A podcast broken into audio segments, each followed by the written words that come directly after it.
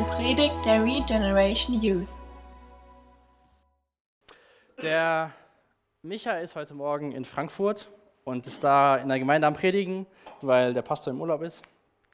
Und ähm, wir können uns heute Morgen Gottes Wort anschauen in 2. Petrus 1, die Verse 5 bis 11. Und ähm, ich fände es cool, wenn wir vielleicht nochmal zum Gebet aufstehen.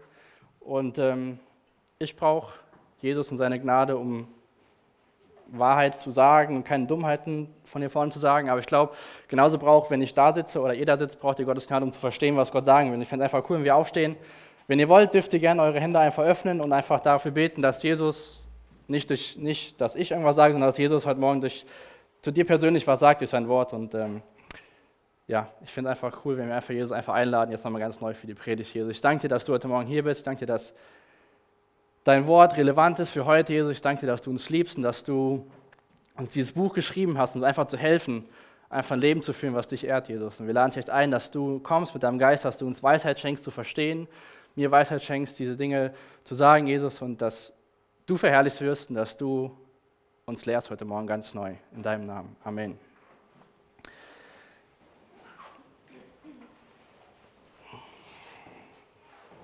Stellt euch mal folgende Geschichte vor. Da gibt es einen reichen Mann, der ähm, sieht einen Jungen, der kein, kein Geld hat. Ähm, und jetzt ist es in Deutschland relativ einfach, sage ich mal, zu studieren, wenn man jetzt nicht das mega Geld hat, denn es gibt BAföG und andere Hilfen.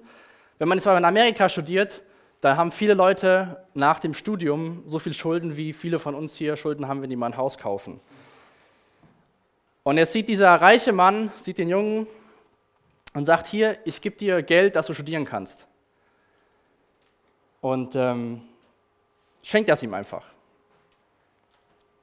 Ähm, jetzt hat der Junge die Möglichkeit zu sagen, ja danke, cool, nimmt das Stipendium in die Hand und setzt sich zu Hause hin und denkt, cool, ich habe ein Stipendium, ich kann studieren, super Sache, ich kann, kann eine Ausbildung machen. Aber wenn der Junge sich jetzt nicht anmeldet bei der Uni, dahin geht, lernt, seine Tests schreibt, bringt ihm das Stipendium von dem reichen Mann sehr wenig. Da hat er irgendein Papier in der Hand und denkt, cool, aber er verpasst das, was eigentlich der Mann ihm geben will. Eine Möglichkeit für eine Ausbildung, eine Möglichkeit, nachher einen guten Job zu machen. Wenn er nur da sitzt und sich das Ding anschaut und in den Händen hält und sagt, cool, danke und nichts macht, dann verpasst er diese ganze Fülle, die eigentlich dieses Geschenk beinhaltet. Und ich glaube, so ähnlich ist das manchmal mit uns und Gott. Ähm, Gott hat uns ein Geschenk gemacht. Er hat seinen Sohn geschickt und aufgrund von Gnade und Glauben dürfen wir an seinen Sohn glauben. Und wir dürfen dann wissen, dass wir eines Tages im Himmel sind. Aber Gott hat, wie der Mann, mal bildlich gesehen, so viel mehr für uns, nur dass wir hier sitzen dürfen und uns freuen können, dass wir in den Himmel kommen. Wenn wir uns nicht auf den Weg machen und uns anstrengen, in einer guten Art und Weise die Dinge zu lernen, was in seinem Wort steht, zu wachsen, dann haben wir zwar das Geschenk des ewigen Lebens, aber verpassen so viel mehr, was Gott uns eigentlich schenken will. Und ich glaube, der Petrus gibt uns heute Morgen gute Hinweise, wie wir dieses Leben in ganzer Fülle ergreifen können und nicht nur, in Anführungsstrichen, nicht nur das Geschenk der Gnade annehmen fürs ewige Leben.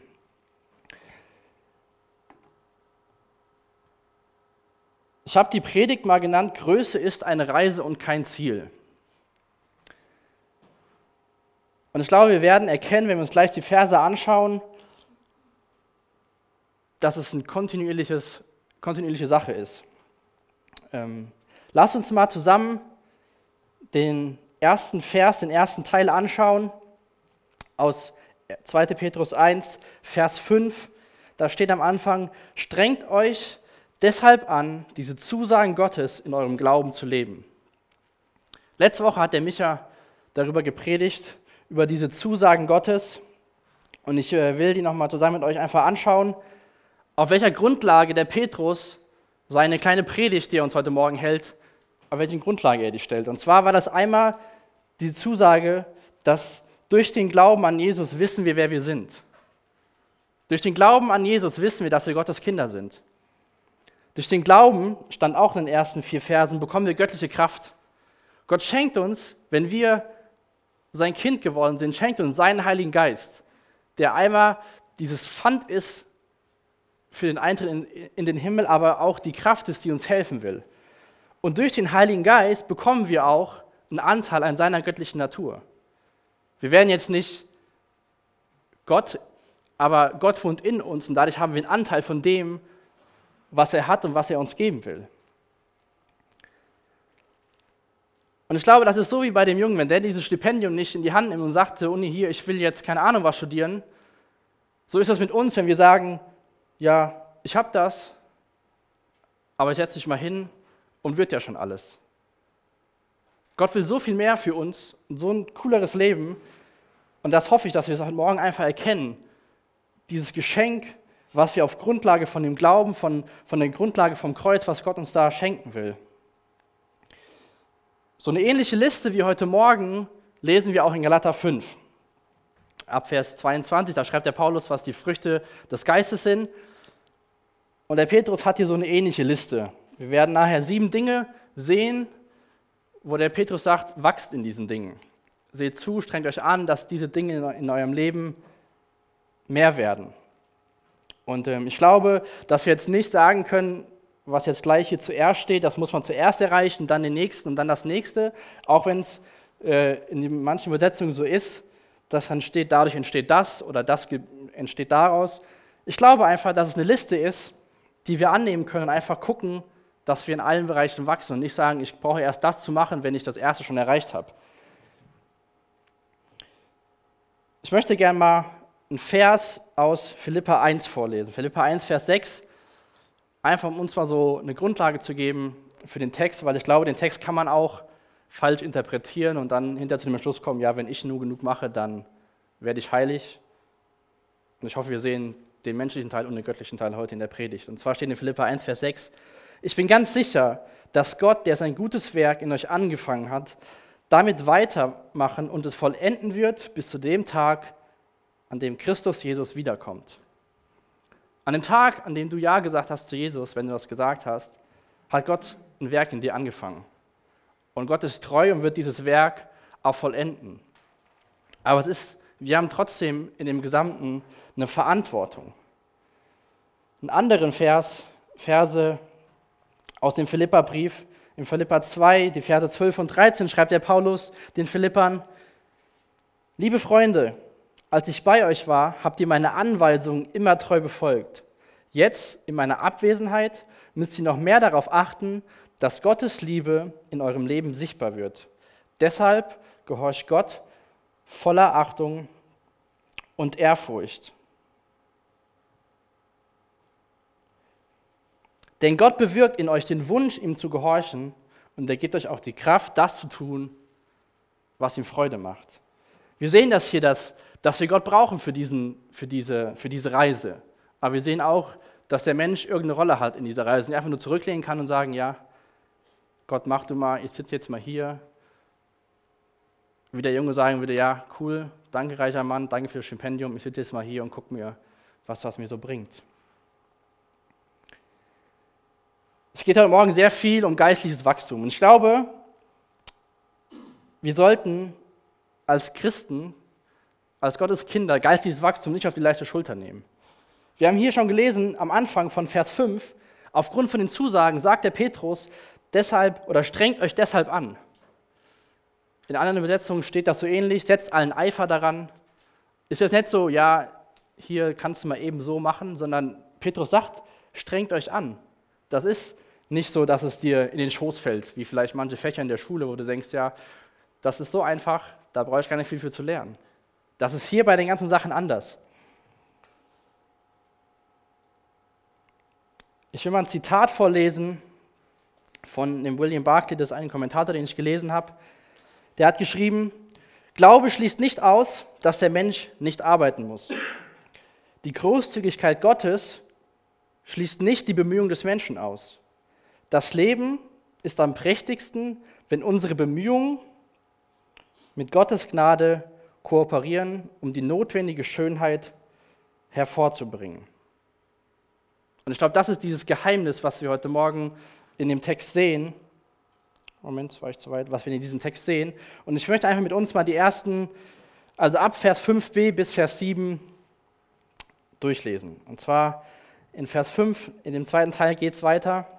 Dann zeigt sich euer Glaube durch ein vorbildliches Leben. Ein vorbildliches Leben aber führt zu tieferen Erkenntnis Gottes. Aus der Erkenntnis Gottes folgt Selbstbeherrschung. Aus der Selbstbeherrschung wächst Geduld und aus der Geduld ein Leben im Glauben zur Ehre Gottes. Aus der Ehrfurcht vor Gott entspringt die Liebe zu den Gläubigen und aus dieser schließlich die Liebe zu allen Menschen.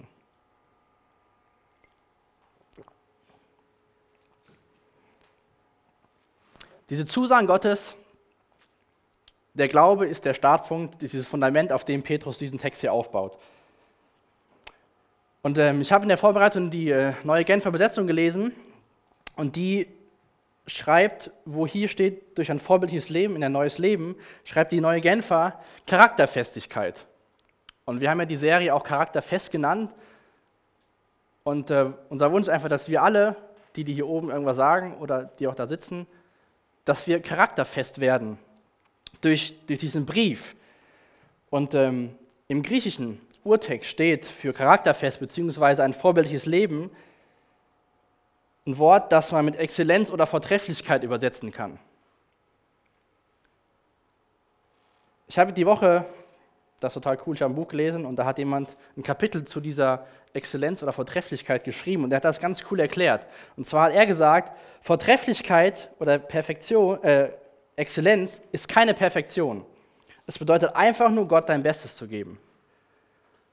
Und das ist echt unser Gebet, dass durch, nicht nur durch den zweiten Petrusbrief, sondern durch, durch das ganze Wort Gottes, dass wir charakterfest werden, dass wir durch unseren Glauben ein Leben entwickeln, was vorbildlich ist.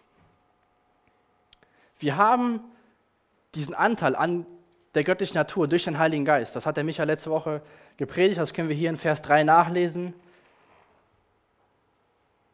Und das ist die Grundlage, warum wir überhaupt die Möglichkeit haben, dieses vorbildliche Leben oder charakterfest zu werden. Und eins kann ich dir sagen, wenn du Christ bist und das die Menschen um dich herum wissen, dann beobachten die dich noch mehr, als sie das vorher getan haben. Und wie viel mehr ist es in der heutigen Zeit wichtig, einen guten Charakter zu haben, bei all diesen Mogeleien, die überall stattfinden können. Auch wenn die Leute nicht sagen, die gucken, was du machst, die gucken trotzdem, was du machst. Und dann sagen sie, ja, der, der ist ja Christ und der, der geht ja in Abkürzungen, der macht ja nicht das Richtige. Wo ist denn dann der Unterschied? Deswegen lasst uns auf Grundlage von der, vom, vom Glauben, von Gottes Gnade dazu kommen, dass wir ein vorbildliches Leben, dass wir charakterfest werden. Der Paulus hat den Korinthern in 1. Korinther 10, Vers 31 geschrieben, was immer ihr esst oder trinkt oder tut, das tut zur Ehre Gottes. Lass dein Glauben an Gott dein Maßstab sein für die Dinge, die du tust. Ich glaube, oft sind wir so, zumindest ich war früher in der Schule auf jeden Fall so, man will nicht so, gerade so in der Beteiligung des Unterrichts, man will nicht so ganz gar nichts sagen, aber man will auch nicht der Streber sein, so ein bisschen so in der Mitte schwimmen. Ja, oder auf der Arbeit will ich nicht der Schlechteste sein, ich will nicht immer zu spät kommen, aber so zwei Minuten später, solange einer später kommt, ist noch in Ordnung. Oder sonst wo in irgendwelchen Bereichen, wo man nicht, nicht der Letzte sein will und nicht der Schlechteste, dass man auffällt, aber auch nicht den Anspruch hat, exzellent zu sein oder vorbildlich zu sein. Man will so möglichst so in der Mitte schwimmen, sodass man nicht auffällt und in der Masse untergeht. Aber Paulus schreibt hier, was immer ihr esst oder trinkt oder tut, das tut zur Ehre Gottes. Werdet charakterfest. Guckt, dass ihr nach dieser Vortrefflichkeit strebt. Es geht nicht darum, was, was der, der Autor richtig gut gesagt hat, es geht nicht darum, alles perfekt zu machen, aber mit welcher Einstellung tue ich die Dinge, die ich tue.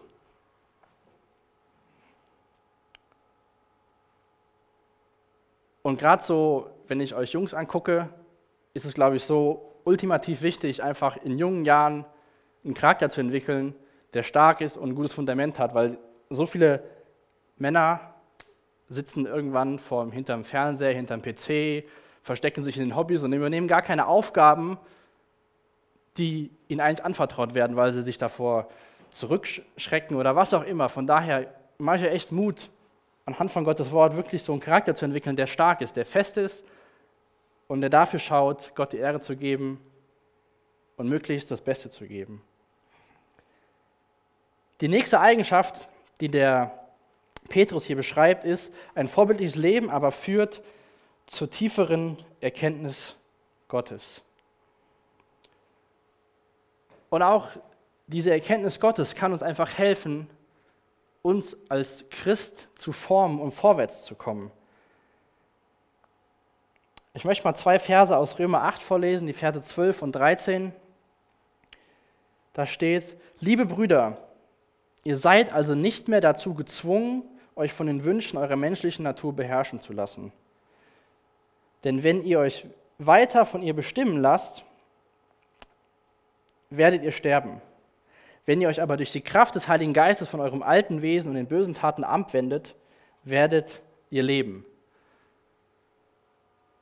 Im Griechischen steht hier für das Wort Erkenntnis ähm, das Wort Gnosis oder Gnosis, wie man das ausspricht. Und es gibt im Griechischen ein zweites Wort, das heißt Sophia, das sehr ähnlich ist wie dieses Gnosis.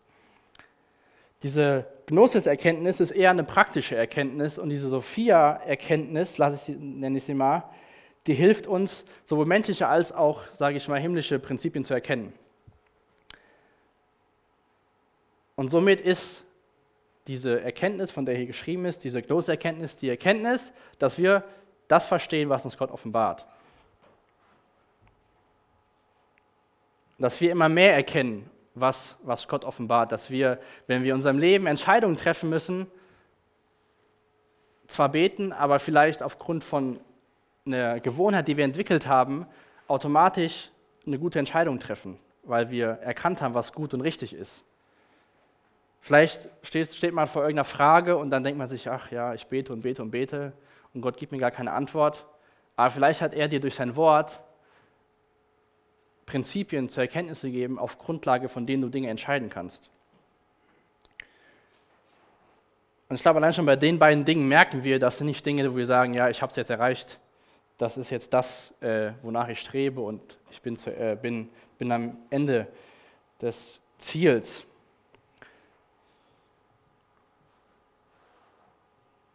Der Warren Wiersbe hat auch ein sehr cooles Zitat gesagt, und zwar sagt er, in dem christlichen Leben darfst du Herz und Verstand, Charakter und Erkenntnis nicht voneinander trennen. Und das stimmt. Wenn wir uns nur, wenn wir das eine vom anderen trennen, da fehlt irgendwas. Wir brauchen das Ganze. Aus der Erkenntnis in Vers 6 geht es weiter, folgt die Selbstbeherrschung. Aus der Selbstbeherrschung wächst Geduld und aus der Geduld ein Leben im Glauben zur Ehre Gottes. Wer von euch sagt, dass er eine gute Selbstbeherrschung hat? Dann habt ihr jetzt Selbstbeherrschung, euch nicht zu melden. Nee. Ich glaube, dass, und wer ist gern geduldig? Gut, dann habt ihr schon mal zwei Punkte, auf denen ihr auf jeden Fall aufbauen könnt, in denen ihr wachsen könnt. Ich glaube, das sind zwei Bereiche, die uns Menschen vielleicht auch gerade in der heutigen Gesellschaft, wo man bei Amazon bestellt und sich dann ärgert, wenn man nach fünf bestellt, wann ist es erst übermorgen da, so Geduld und Selbstbeherrschung in der Zeit, wo man alles sofort erreichen kann, ist, glaube ich, gar nicht so einfach. In Sprüchen 1632 steht, es ist besser, geduldig zu sein als mächtig. Es ist besser, Selbstbeherrschung zu besitzen, als eine Stadt zu erobern. Ich glaube, diese zwei Eigenschaften passen gut zusammen. Ähm, ich glaube, gerade Selbstbeherrschung sollten wir nicht, wenn uns irgendwas stört oder im Magen quer liegt, wie so ein HB-Männchen durch die Decke gehen und uns aufbrausen und keine Ahnung was, äh, welche Tische umschmeißen, sondern einfach sanftmütig sein und die Ruhe bewahren. Und ich glaube, beim Thema Geduld kann man sagen, dass wenn man geduldig lebt, dann lebt man, glaube ich, auch ein Leben im Glauben an Gott, weil man vielleicht kleine Entscheidungen hat, aber auch große Dinge, auf die man wartet und einfach sagt, okay Gott, ich vertraue dir, hilf mir geduldig zu bleiben. Und dann kommen wir, glaube ich, in diesen Schritten weiter. In äh, 2. Korinther 1, Vers 6 schreibt wieder der Paulus, wenn ihr also von Kummer und Sorgen niedergedrückt sind, so ist es zu eurem Besten und zu eurer Rettung, denn Gott spricht uns Mut zu, damit wir euch ermutigen können. dann könnt ihr geduldig das Gleiche ertragen, das auch wir durchmachen. Und ich glaube, Geduld ist oftmals vielleicht so verbunden mit, mit Dingen, die, die uns schwerfallen, die nicht so schön sind, wo man vielleicht einfach Geduld haben muss, wenn man irgendwie krank ist und das zwar nur eine Grippe ist, aber das nervt dann schon nach den ersten drei Stunden und abends ist einem langweilig. Da muss man Geduld haben, dass es irgendwann vorbeigeht. Und ich glaube, Selbstbeherrschung ist oft in Bereichen, die, die schön sind, aber die uns einnehmen können. Ja, ich kann, kann viele Dinge nutzen, aber wenn ich mich nicht selbst beherrschen kann bei der Benutzung dieser Dinge, dann sind die eigentlichen schönen Dinge im Leben schlecht für uns. Und bei den ganzen Dingen, die wir heute lesen, die der Petrus schreibt, sollten wir, glaube ich, nicht den Maßstab an uns setzen, irgendwann das Ziel zu erreichen. Deswegen habe ich auch die Predigt genannt. Größe oder wahre Größe ist eine Reise und kein Ziel. Wir können, glaube ich, nicht sagen, heute ist der 29. November 2015, ich bin am Ziel. Ich glaube, wir werden dieses Ziel auf dieser Seite von der Ewigkeit nie erreichen. Erst wenn wir eines Tages im Himmel sind, sind wir so, dass wir sagen können, jetzt haben wir es geschafft. Solange sind wir auf einer Reise und auf einem täglichen Prozess zu wachsen, zu lernen und uns formen zu lassen.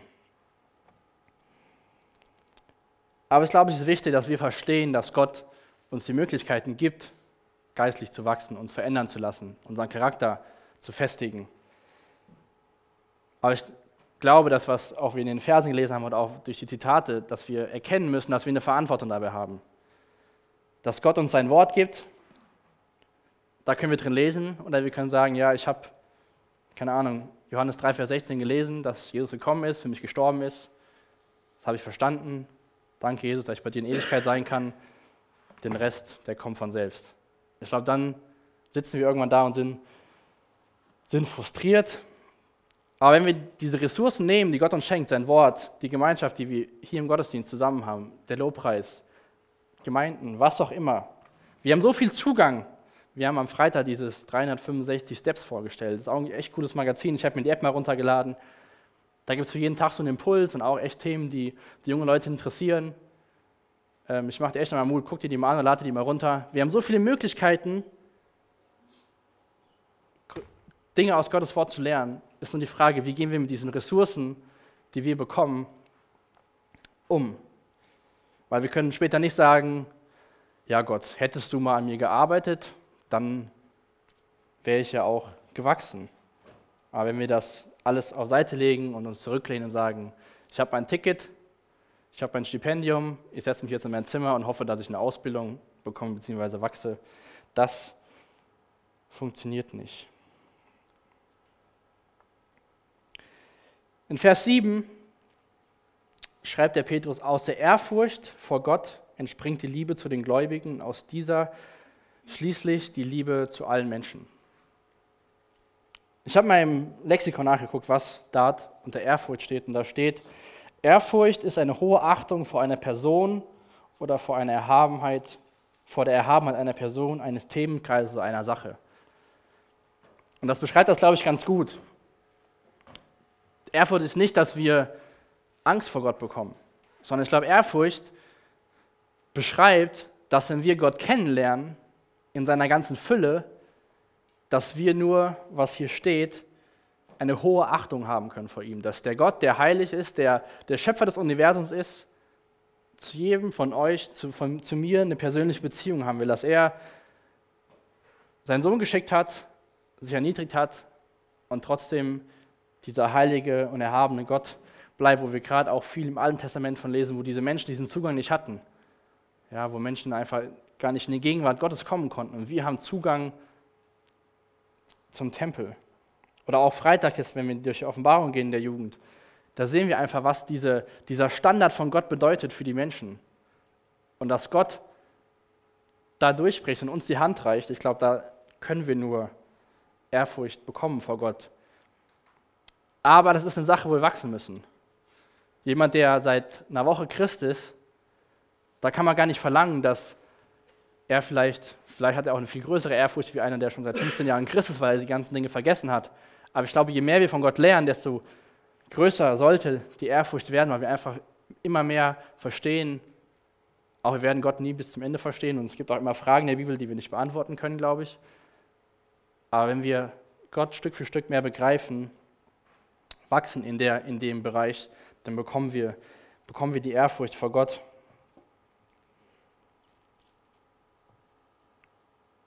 In 1. Johannes 5, Vers 1 möchte ich mal vorlesen. Steht, wer glaubt, dass Jesus der Christus ist, der ist ein Kind Gottes und wer den Vater liebt, der liebt auch seine Kinder. Denn wir sehen hier, wo der Petrus schreibt, aus der Ehrfurcht vor Gott entspringt die Liebe zu den Gläubigen.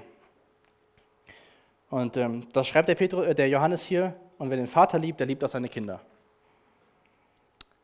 Und äh, hier steht auch wieder, wenn wir uns den griechischen Text anschauen, das Wort Philadelphia, das ist diese Bruderliebe. Und ähm, ich glaube, jedem von euch fällt es einfacher, Menschen zu lieben, die euch ähnlich sind. Ähm, ich glaube, wir haben selbst in der Gemeinde oft die Probleme, dass diese, was hier steht, dass wir das nicht praktizieren, dass wir vielleicht zwar wissen, dass da steht, ja, wer Gott liebt, der liebt auch seine Kinder oder diese Bruderliebe, aber trotzdem sind wir Menschen und haben trotzdem selbst in der Gemeinde Vorurteile. Aber ich behaupte mal, dass es euch einfacher fällt, Menschen zu lieben, gern zu haben, die ähnlich sind wie ihr. Und ich finde das cool, dass der Petrus diesen siebten Vers beendet mit einmal der Bruderliebe, aber dann auch die Liebe zu allen Menschen. Na, mit seiner Aufzählung ist er hier zu Ende mit den Dingen, in denen wir wachsen sollen. Und äh, er fängt an, legt den Grundstein in den ersten vier Versen mit den Zusagen Gottes, mit dem Glauben und beendet das Ganze mit der Bruderliebe und aus der Bruderliebe die Liebe zu allen Menschen. Und ich finde das irgendwie cool. Ich habe zwar am Anfang gesagt, es gibt, man kann nicht sagen, das ist der erste Schritt, das ist der zweite Schritt, das ist der dritte Schritt, aber ich finde es einfach ein cooles Bild, dass die Liebe so der Klebstoff ist, der alles zusammenhält. Wenn wir jetzt in Kolosser 3, Vers 14 lesen, da steht, das Wichtigste aber ist die Liebe. Sie ist das Band, das uns alle in vollkommener Einheit verbindet. Und wenn ihr mal an 1. Korinther 12 denkt, da schreibt Paulus viel über die Geistesgaben und ähm, sagt den Leuten, was, was, man so, was es so alles gibt. Aber dann, wenn wir uns das Kapitel 13 anschauen, geht es in Korinther sehr viel um die Liebe. Und dann sagt er am Ende von Vers 13, am größten aber ist die Liebe. Und ähm, diese Liebe zu den Menschen generell, die fällt uns, glaube ich, nochmal einen Ticken schwerer als die Liebe zu Menschen, die uns ähnlich sind. Dass diese bedingungslose Liebe, die Jesus oder Gott durch seinen Sohn am Kreuz gezeigt hat. Und das werden wir aus menschlichen Kräften gar nicht schaffen. Diese Menschen, die komisch sind, die anders sind, die anders denken, so zu lieben, wie, wie Gott sich das hier in den Versen wünscht. Und deswegen brauchen wir diese göttliche Kraft, die der Petrus auch am Anfang beschrieben hat, die wir bekommen. Brauchen wir, um in diesen Dingen uns zu verändern. Römer 8, 29, wenn ihr Notizen macht, könnt ihr aufschreiben, da steht, dass Gott uns seinem Sohn ähnlicher machen möchte. Gott hat diesen Wunsch und ich hoffe, dass wir diesen Wunsch auch ganz neu entwickeln, seinem Sohn ähnlicher zu werden in diesen, in diesen Dingen. Wenn wir uns jetzt die nächsten Verse anschauen, Verse 8 und 9, sehen wir die Frucht von, von diesem Wachstum, was daraus entstehen kann, wenn wir als Gotteskinder am Wachsen sind. Und dann sehen wir auch, was das Negative sein kann, wenn wir uns sagen, ja, ich habe mein Ticket in den Himmel und setze mir jetzt hier hin und schiebe meinen Ruhigen. Wir werden beides in den Versen sehen. Und ähm, ich möchte, bevor wir uns die beiden Verse anschauen, Vers aus Epheser 2, Vers 10 vorlesen. Denn da steht, denn wir sind Gottes Schöpfung. Er hat uns in Christus neu geschaffen damit wir zu guten Taten fähig sind, wie er es für unser Leben schon immer vorgesehen hat. Gott hat den Wunsch, dass wir in diesen guten Taten wandeln, dass wir das machen, was er uns hier verspricht. Aber lasst uns einfach versuchen, Menschen zu werden, die darin wandeln möchten, was Gott für uns vorbereitet hat um dort, wo wir sind, die Welt Stück für Stück zu verändern. Wir können jetzt nicht den ganzen Dillkreis verändern durch Gottes Liebe, aber wir können die Familie, wo du bist, der Freundeskreis, die Klasse, die Arbeitskollegen, Sportmannschaft, Tanzgruppe, Treffen zu irgendwelchen Mädelshows gucken. Da, wo wir sind, können wir Stück für Stück die Welt um uns herum verändern. Und was wir dafür brauchen, ist geistliches Wachstum. Ich glaube, als Christ gibt es den Begriff Stillstand nicht. Entweder man geht mit Gott zusammen vorwärts, wenn man nicht vorwärts geht, dann steht man nicht, sondern dann geht man eher rückwärts und entfernt sich von diesen Dingen, die wir durch Gottes Wort bekommen. Ich glaube, wir können nicht einfach sagen, ich bin Christ und es heißt schon in der Wirtschaft, Stillstand ist Rückschritt. Und ich glaube, so ist es auch bei uns als Christen. Wenn wir sagen, ich bleibe jetzt mal stehen, dann bleiben wir nicht stehen, sondern dann gehen wir rückwärts. Lass uns mal anschauen, die Verse 8 und 9 aus unserem Text.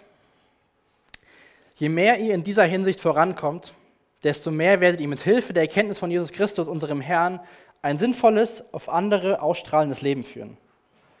Wer nicht so handelt, der ist blind oder zumindest sehr kurzsichtig, sodass solche Leute haben schon vergessen, dass sie von Gott, dass Gott sie von ihrem früheren Leben, das voll Schuld war, reingewaschen hat. Wie oft findet man Artikel, Menschen, Umfragen zu dem Sinn des Lebens?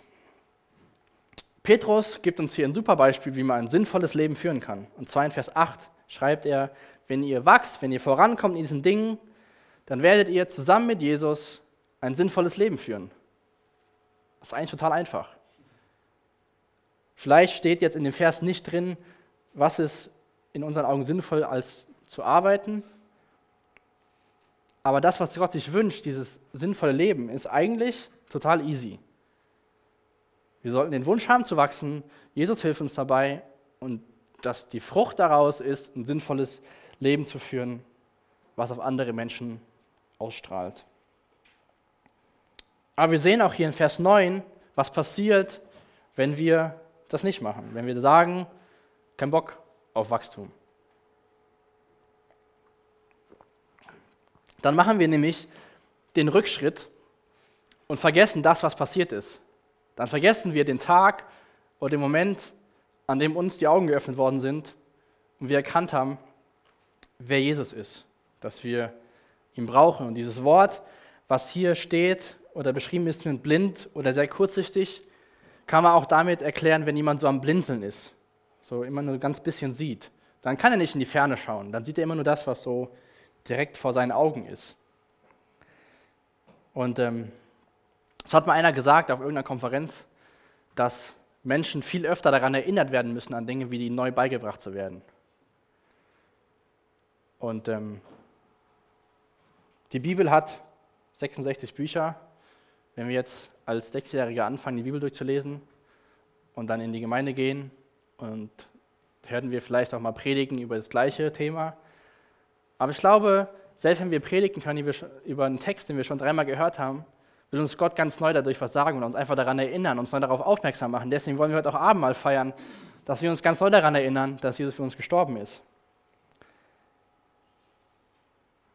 Denn ich glaube, was hier in Vers 9 beschrieben ist, ist sehr tragisch, dass wenn wir, wir können nicht sagen, diesen Tag, an dem Gott mir die Augen geöffnet hat, oder diese ganze, das ganze Evangelium, die gute Botschaft, die kann ich vergessen. Denn ich glaube, wir sollten uns jeden Tag, jeden Morgen ganz neu darüber freuen, über diese Botschaft, die sich nicht verändern wird. Und dann Gottes Gnade uns jeden Tag neu wieder weiter verändern lassen und nicht sagen, ja, ich habe diesen Schritt gemacht, ich bin Christ, ich bin jetzt schon viel reifer und ich brauche das gar nicht mehr. Weil dann kommen wir an einen Punkt, wo wir gesetzlich werden und dann geht es nicht mehr vorwärts, sondern geht es wieder rückwärts und dann vergessen wir die wunderbare Botschaft vom Kreuz. Dann wachsen wir nicht und dann haben wir zwar unser Ticket, aber leben eigentlich von dem, was uns die Bibel verheißt, ein ziemlich miserables Leben. Lasst uns mal die letzten beiden Verse anschauen. Verse 10 und 11. Deshalb, liebe Freunde, bemüht euch zu zeigen. Paulus hat in Vers 5 gesagt, strengt euch deshalb an. Hat er seine Dinge aufgeschrieben. Ach, Petrus. Petrus, Paulus. Gottes Wort sagt, strengt euch an. Am Ende von der Liste steht hier, bemüht euch zu zeigen. Das ist diese liebevolle Ermahnung. Es kostet Einsatz, es kostet Zeit, es kostet Motivation. Bemüht euch zu zeigen, dass Gott euch berufen hat und erwählt hat. Wenn ihr das tut, werdet ihr niemals stolpern oder von Gott abfallen. Das ist meine Aussage, oder? Wenn ihr das tut, werdet ihr niemals stolpern oder von Gott abfallen. Das war ein Fragezeichen bei mir, als ich mich für den Text vorbereitet habe, aber genauso ein Fragezeichen habe ich dahinter gesetzt, wo hier steht, dass Gott euch berufen und erwählt hat. Zeigt das, bemüht euch, strengt euch an. Und ich glaube, es ist ganz wichtig, dass wir diesen Vers uns im Kontext von dem Text anschauen und auch den Versen, die, die wir letzte Woche gehört haben. Und nicht den Vers rausnehmen und sagen, hier streng dich an, beweis, dass Gott dich erwählt hat, dass er dich berufen hat, dann wirst du nie fallen. Sondern Petrus hat was aufgebaut, was, was dazu führt. Und äh, ich will mal ganz kurz darauf eingehen, mit diesem Berufen und erwählt, aber ich werde da nicht tief zu einsteigen. Es gibt eine, ja, manche Menschen glauben, dass Gott Menschen erwählt. Und ähm, das nennt man Calvinismus. Ja? Dann gibt es Menschen, die sagen, Gott erwählt oder bestimmt keine Menschen, sondern der Mensch entscheidet sich für ein Leben mit Gott, nachdem er die Botschaft gehört hat. Das nennt man Armianismus. Und ich glaube, dass wir beides, du wirst, wenn du dir jetzt hinsetzt nachher und sagst, was jetzt richtig, wirst du für beides Verse in der Bibel finden, die, die einmal beschreiben, wie das geschieht, dass Gott jemand, sage ich mal, erwählt hat. Und du wirst Verse finden, wo wir lesen, dass Menschen sich dafür entschieden haben, die Botschaft anzunehmen. Um das mal ein bisschen zu erklären, möchte ich gleich noch zwei Verse aus Thessalonicher vorlesen, aber was ich glaube, was man relativ einfach sagen kann, wenn wir hier, wenn, wenn, wenn Leute predigen oder wenn, wenn ihr Menschen vom Evangelium erzählt, dann denkt ihr ja vorher nicht drüber nach, hm, ich glaube, der ist erwählt, den, kann, den brauche ich gar nicht zu sagen. Der braucht das ja gar nicht zu hören, weil dem ist ja sowieso schon klar. Ich glaube, jeder von uns, das hat Jesus uns auch den Auftrag gegeben am Ende von Matthäus, dass wir Menschen zu Jünger machen sollen, dass wir die gute Botschaft verkünden sollen, weil wir wissen gar nicht, was da für eine Person vor uns sitzt. Und ähm, lass uns mal die zwei Verse anschauen in 2 Thessalonicher 2, Vers 13 und 14, die das, glaube ich, ganz gut beschreiben, wo wir einfach sehen, es gibt, es gibt einfach beides und beides ist wahr. Und da steht nämlich in Vers 13, wir aber hören nicht auf, Gott, dafür, Gott für euch zu danken, liebe Freunde, denn ihr seid von Gott geliebt. Wir sind dankbar, dass er euch erwählt hat und dass ihr zu den Ersten gehören dürft, die gerettet werden. Eure Rettung kommt durch den Heiligen Geist, der Jesus immer ähnlicher werden lässt, und euren Glauben an die Wahrheit. Das ist Vers 13. Jetzt schauen wir uns Vers 14 an. Moment. Ach, da war er. Da steht, er hat euch dazu berufen durch unsere Botschaft von Jesus, damit ihr die Herrlichkeit Jesus Christus, unserem Herrn, erlangt. Das heißt, eben im Vers stand drin, dass Paulus dankbar ist, dass diese Menschen erwählt worden sind. Und hier in dem Vers steht trotzdem, dass durch die Botschaft er euch gerufen hat. Das heißt, hat jemand was verkündet und die Menschen sind gerufen worden durch die Botschaft. Und ich glaube einfach, dass, das glaube ich wirklich, dass, dass beides seinen Platz hat, aber wir wissen gar nicht, mit welchen Menschen wir zu tun haben. Deswegen verkündigen wir Gottes Wort. Und Gott ist sowieso allwissend, wenn er das weiß, aber das sind, das sind für mich Sphären, da irgendwann geht mein Verstand kaputt. Und soweit kann ich nicht denken. Von daher nehme ich das an, was in Gottes Wort steht. Wir verkünden das Evangelium, laden Menschen dazu ein, ein Leben mit Gott zu leben und sind dankbar, wenn dann die Menschen erkennen, dass Gott sie gerufen hat. Ob sie vorher erwählt waren oder nicht, jeder Mensch ist dankbar, dass er gerufen worden ist.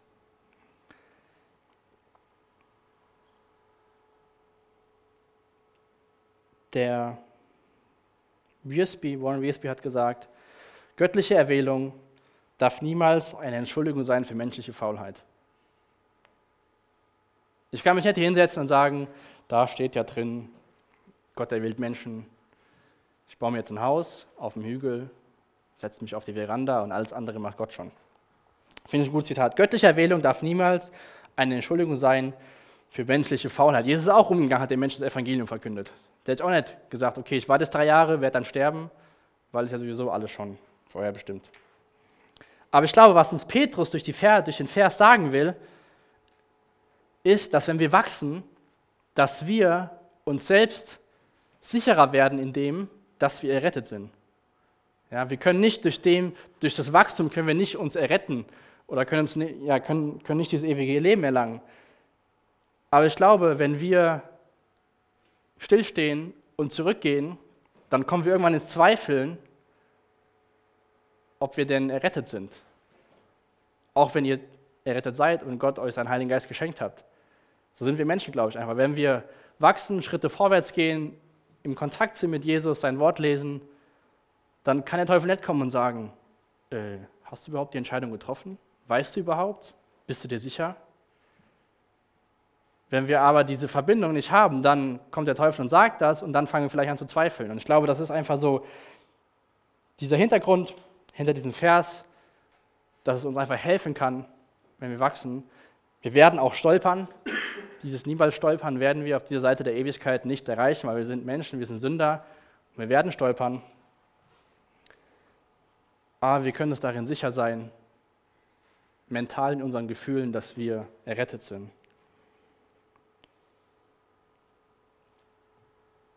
Noch ein Vers zum Abschluss und ähm, dann dürfen wir gleich Abendmahl feiern.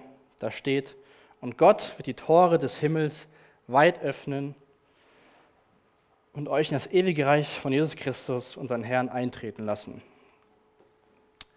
Und ähm, wer von euch kennt Fluch der Karibik? Wer von euch kennt die Szene mit dem triumphalen Johnny Depp, wie er in den Hafen einfährt? Du kannst von mir schon mal hochkommen. Und ähm, kurz für euch, die ihr es nicht kennt, da kommt diese epische Musik. Johnny Depp steht auf seinem Mast, fährt mit dem Schiff in den Hafen ein, dann zoomt die Kamera raus und das Schiff ist eigentlich am Sinken und gerade bevor er sinkt, kann er seinen Fuß auf das Dock setzen. Ich glaube, das ist ein cooles Bild, wie wir in den Himmel einfahren können. Gott wird wenn wir dazu Ja gesagt haben, nicht sagen, du kommst nicht rein, aber vielleicht ist unser Schiff so am Sinken, dass wenn wir ankommen, gerade noch so das Ziel erreichen.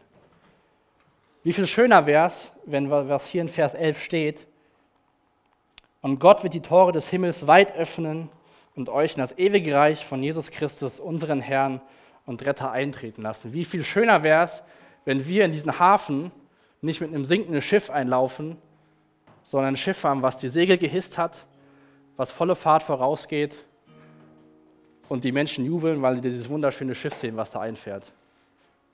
Und ich glaube, diese,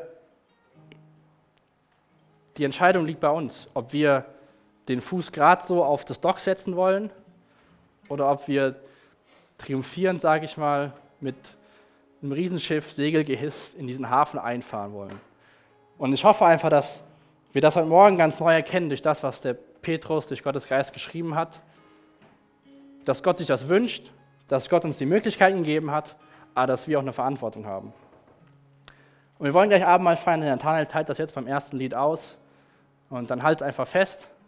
Und dann lass uns daran erinnern, dass Jesus für uns am Kreuz gestorben ist. Und lass uns nicht an diesen Punkt kommen, wo wir sagen, das habe ich verstanden, das brauche ich nicht mehr ich mache das jetzt schon, weil dann geht das Schiff unter und kurz bevor es am Sinken ist, setzen wir unseren Fuß auf das Dock und haben es gerade so geschafft. Aber lasst uns einfach diesen Wunsch entwickeln, mit diesem Segelschiff einzufahren. Jesus, ich danke dir einfach für den Morgen. Ich danke dir für deine Gnade, Jesus. Ich danke dir, dass du uns liebst, dass du deine Hand ausgestreckt hast zu uns, Jesus, dass du uns rausgeholt hast aus der Sünde, dass du für uns gestorben bist, Jesus. Und ich danke dir, dass du uns deinen Heiligen Geist geschenkt hast, dass wir teilhaben dürfen an deinen Kräften, Jesus. Und ich möchte dich bitten, dass wir diesen Wunsch entwickeln, einfach zu wachsen als deine Kinder, Jesus. Wir danken dir echt, dass du uns liebst, dass du treu bist, Jesus, dass du uns nicht wegstoßt, auch wenn wir vielleicht keine Schritte vorwärts gehen. Danke dir, dass deine Arme immer offen sind, dass wir eben gesungen haben. Laden dich jetzt ein, dass du zu uns redest durch den Lobpreis, Jesus, und dass du uns ganz neu dieses Geschenk bewusst machst von deinem Tod durchs Abendmahl, Jesus. In deinem Namen. Amen. Danke für das Anhören der Predigt. Weitere Informationen findest du unter www.regenerationyouth.de.